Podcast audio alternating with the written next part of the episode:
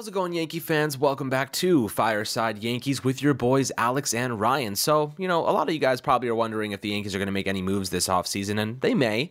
They're obviously looking at bullpen arms and whatnot, but we want to talk about something a little bit different, go off the beaten path of the regular news cycle right now and talk about the future at first base after Anthony Rizzo's contract inevitably expires. The team does have a club option at 20 million after the 2024 season to retain Rizzo, but he's going to be what, 35 years old, something like that, and you know, had that concussion last year. Obviously was really productive before the injury over 53 games, and the 46 games following were very very bad and it was obvious that there were symptoms that were undiagnosed diagnosed, and, and now we know he was obviously impacted by those negative things. But looking at the future, the Yankees have one prospect, and we've talked about him a couple times. But if you don't know him, we're going to introduce you to a player that may be on your radar in just a couple months here, guys. You know, he is making some significant steps in the right direction, and he won the Yankees Developmental Hitter of the Year award last season.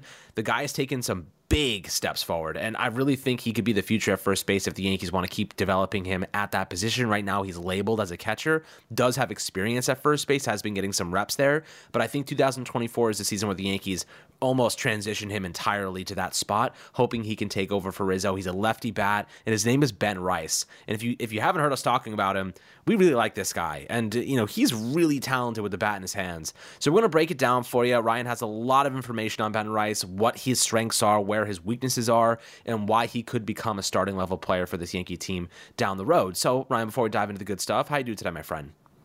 I'm doing great. You know, anytime you get to talk about a guy like Ben Rice, you get excited because this is a guy I think has a lot of the skills that Yankee fans love, a lot of the skills that any organization should love. You know, when we're talking strictly offense, I'm not sure that there are many minor league players that have the skill set that Ben Rice does. And look, before we get into anything statistically, I know that the first thing people are going to look at is say, okay, he's almost 25 years old and he was in Double A last year. Like, this isn't a guy we should be projecting to do a lot. This is probably just a guy who beat up on some pitching that's younger than him, um, and he's not that good or whatever it may be. Um, but a big thing to note here is that he played in an I at Dartmouth, which is an Ivy League school, not the NCAA. And and the reason that's notable is because he was there from 2019 to 2021 they canceled every uh, every Ivy League school canceled their baseball season in 2021 due to the COVID 19 pandemic, and they obviously didn't play in 2020. I don't think any college did uh, during the pandemic as well. So that's two years of collegiate experience that was wiped off the board. You had to, you know, they had to form their own league. They had to like try to play in various summer leagues, and the competition just isn't the same. The the reps you get aren't the same. The data response you get isn't the same because you're not afforded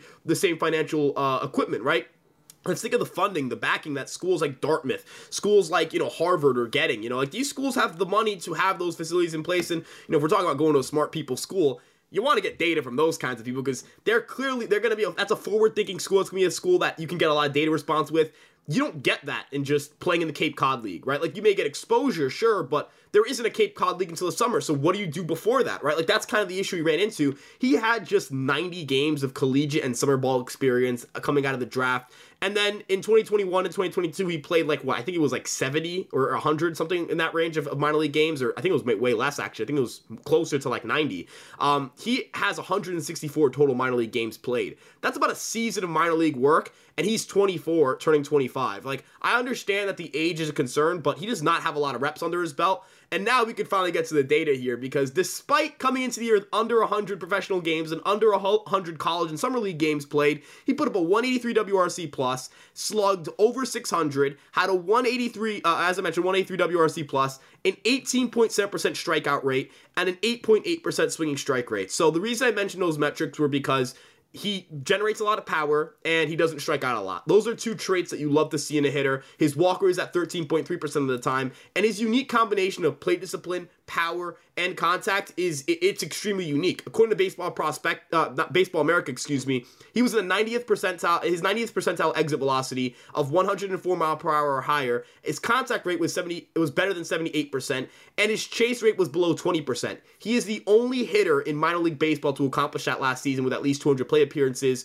For those who are not aware, 90th percentile exit velocity is just how often you you know what is your upper level exit velocities right? Not looking at just your max exit velocity but when you really crush the ball what is that number looking like? Because that's important. If you're if you're not crushing the ball consistently sure, you can hit a ball 112 mile per hour every now and then, but if you're not getting to that number consistently, you're not doing a lot of damage, right? But at the same time, if you're not making a lot of contact, who cares how hard you hit the ball? An example this would be Everson Pereira. It doesn't matter how hard he gets the ball if he doesn't put the ball in play. And then also, if you're not making good swing decisions, you can just throw sliders down and away or fastballs up and out of the zone, and the hitter's going to chase out of the zone and swing at bad pitches. So who cares if they make contact and who cares if they hit for power if they're swinging at pitches you shouldn't swing at because those pitches don't generate hits or damage contact. He makes excellent swing decisions. He hits the ball hard. He puts a lot of contact. He pulls the ball in the air. He puts the ball in the air a ton. He's left handed. I mean, the traits go on and on and on. You can imagine this guy's going to put a lot of fly balls and line drives into right field in the air next season. And let's look at the Bronx. Let's look at Yankee Stadium. Everybody knows about that short portion right field.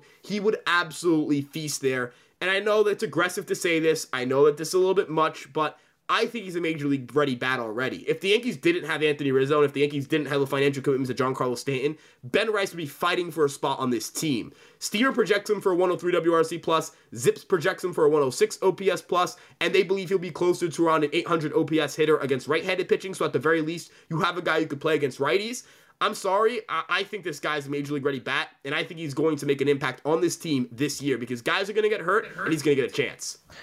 Yeah, you know, what I like about him the most and what we have seen some other Yankee prospects fail to do is transition to the next level. Um, Double A is arguably the most difficult transition from high A, you know, Hudson Valley, um, to Somerset. But that transition for Ben Rice was like a walk in the park. I mean, this dude went from hitting, I mean, he played 15 games with Hudson Valley in high A before they moved him quickly to Somerset. That should say a lot about where they think he is right now. The fact that he transitioned from, you know, low A Tampa, you know, played what? Last year, 10 games, went to high A, 15 games, and they were like, yeah, this guy's too good to be in the A range, the low high A range. We're sending him to double A Somerset. You want to know what he did in double A Somerset over 48 games and 222 plate appearances? The kid hit th- uh, 327 with a 401 OBP, 648 slugging, had his highest slugging rate in double A of any minor league system, at, at, at any minor league level. He had 16 home runs with 48 RBIs and a 182 WRC plus. This dude didn't just mash, he took over in Somerset.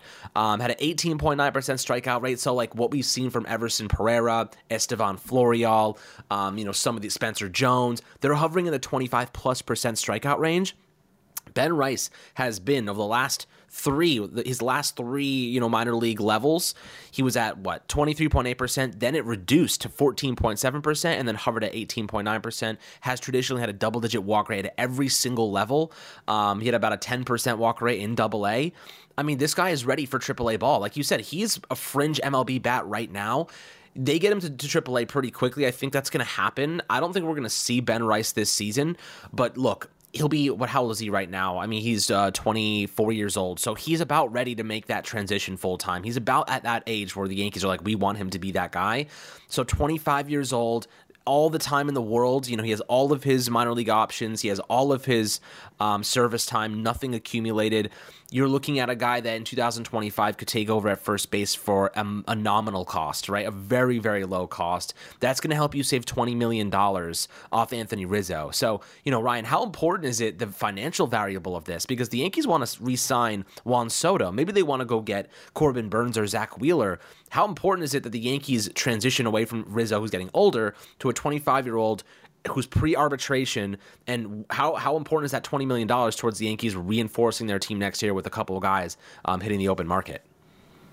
Yeah, so the first thing I want to say is, uh, in terms of saving money, I mean, again, I keep floating this out there, and I'm gonna keep floating this out there, and I'm unapologetic, unapologetically going to do so. Um, you got 22 million dollars to play with. Uh, look, Juan Soto, you've got to you've got to do anything you can to bring him back. There is no world which Juan Soto can play for another team. And you can call yourself the New York Yankees. But number two, um, you know, if we're talking about you know looking at towards the future, looking at some options on the free agent market, I'm gonna keep saying it. The Yankees should throw like 40 million dollars a year for like three or four years to Zack Wheeler because I don't believe in paying pitchers long term as much and. Uh, Yankees could have the best one-two duo in baseball by a country mile, and then the postseason. I'm not saying you can assume you, are going to win the first two games. Actually, it's exactly what I'm saying. I'm saying check off game one and check off game two. You have just won those two games because Gerrit Cole and Zack Wheeler are pitching. Um, and, and I like guaranteeing playoff wins. I think having dominant starting pitching wins you playoff games. But getting back to Ben Rice here, I also think he's just a really good hitter, and I think you're looking at an ability to, you know, prove to the world that hey, we can turn prospects into stud players. If you look at why the Dodgers can afford Yoshinobu Yamamoto and Shohei Ohtani and Tyler Glasnow and Mookie Betts and Freddie Freeman, and everybody's like, it's deferred money. Well, Ohtani's still making $46 million towards the luxury tax. Yamamoto's still making around 20 something million dollars towards the luxury tax. It's not like they're making nothing towards the luxury tax, and the Dodgers are going to have to pay them at some point. It's not like they never have to pay them. Um, and the reason they're able to do that kind of stuff is because when, let's say, Cody Bellinger, when Cody Bellinger was up for arbitration, instead of saying, let's take an expensive flyer on this guy because we're the Dodgers and we're rich, they can say, actually, we're not going to sign him. We're going to cut him in arbitration. We're not going to pay that money, and we're just going to call up James Outman. And James Outman's one of the 10 best center fielders in baseball. It's the ability to say, hey, all right, we don't, you know, we're going to let Max Scherzer walk and we're just going to put Bobby Miller in the rotation. And Bobby Miller's been great. Bobby Miller letting go of Max Scherzer, not having to pay that contract, is probably a big reason why they were able to afford Yoshinobu Yamamoto. Because if they had $40 million towards luxury tax of Max Scherzer, maybe Glasnow isn't here, but I can guarantee you Yamamoto isn't a Los Angeles Dodger if that doesn't happen. So you have to be able to develop talent internally. I'm sorry. I know the Yankees don't get as many opportunities to roster rookies. Like, look, am I, bl- am I blaming them for not starting Oswald Peraza at third base last year? No, because he's a kid. I don't I don't know how good he's going to be. You know what I mean? I totally get it, right? Am I going to blame them for not like, you know, throwing themselves throwing Estevan Florial in center field because they quote unquote had nothing better? No, because I'm gonna be honest with you, I don't think Estevan Florial is that good of a player. I understand that, but we're no longer talking about like players the Yankees don't believe in. We're talking about players the Yankees do believe in. They apparently very much believe in Ben Rice. Joe Magglio called him a top 10 hitter in the organization, and I can tell you right now, the Yankees want to see Ben Rice this year. They definitely like his bat. Um, you know, guys like Peraza and Wells and Dominguez and Jones, like these guys need to convert into major league caliber talent. Um, so you can't you can't run out a payroll of you know 500 million dollars, right? We can we can say yeah, well technically if they did it, they would still you know be in the green money wise.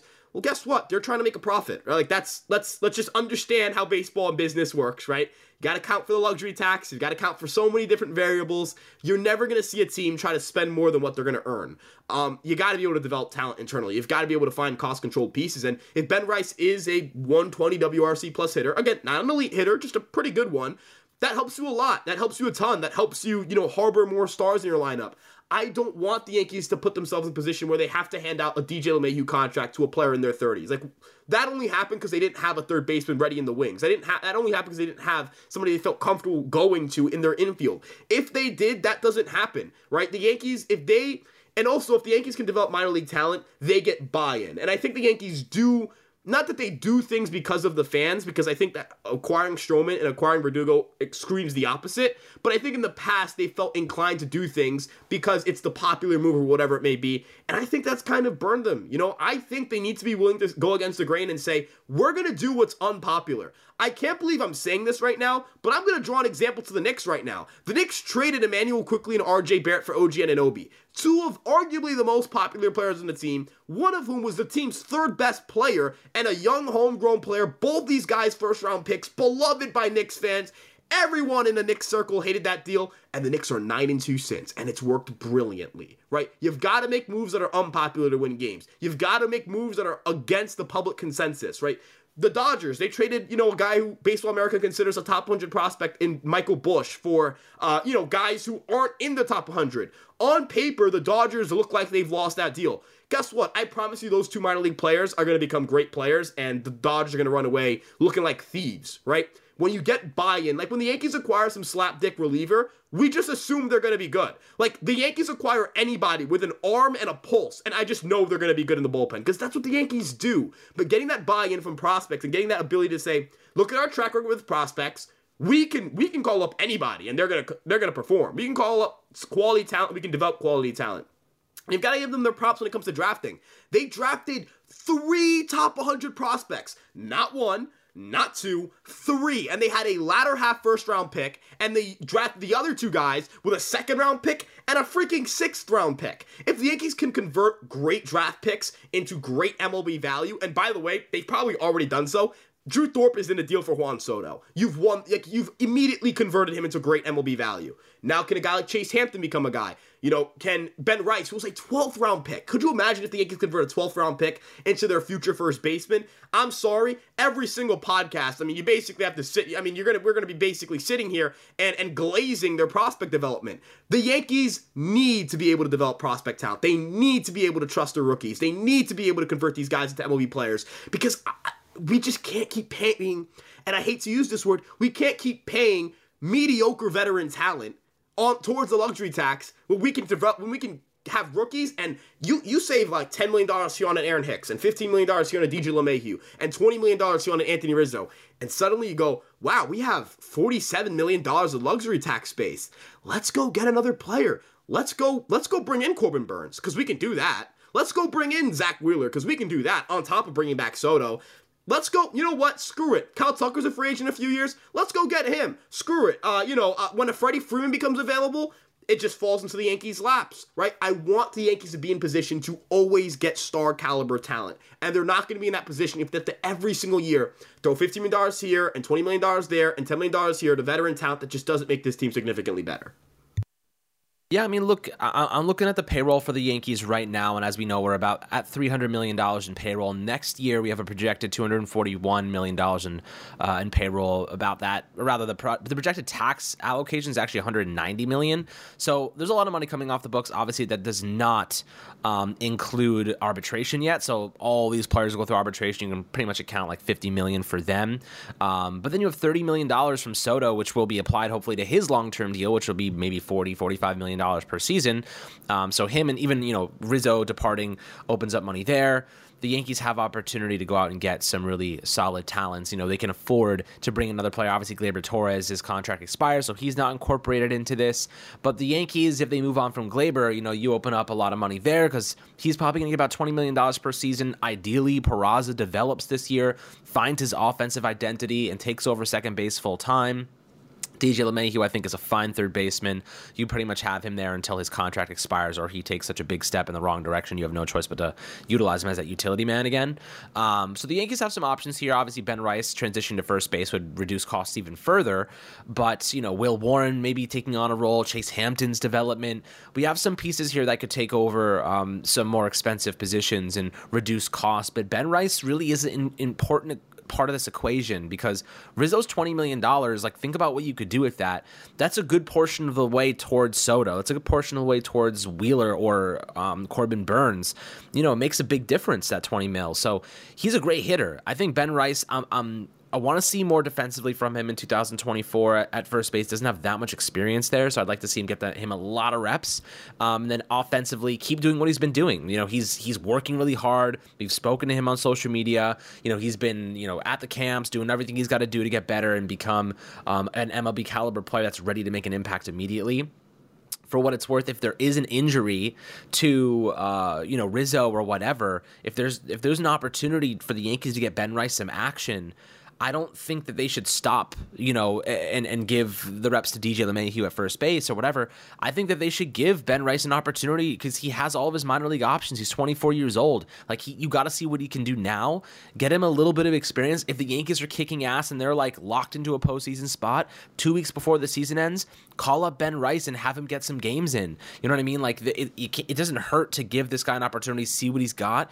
But most importantly, this spring training is going to be essential. Um, you know, watching him develop and, and hit against MLB level pitching, this is where we're going to see Ben Rice. We're going to see that opportunity, that that um, quality, you know, that potential from his bat from the left side. And you know, I'm excited to see what he can do. But guys, keep keep your eyes on Ben Rice. We'll, we'll keep you updated throughout the season on how he's performing, some of these prospects and whatnot. Um, obviously, Ryan has the Baby Bombers podcast um, every week on Mondays, I believe. So, you know, lots of good information coming out there. He'll be touching on Ben Rice a lot, I imagine, plus a ton of other high upside players that are uh, developing throughout the system. But, guys, always happy to hear your perspective down below in the YouTube comment section. Make sure to like and subscribe as always. And we'll catch you guys on the next Fireside Yankees episode.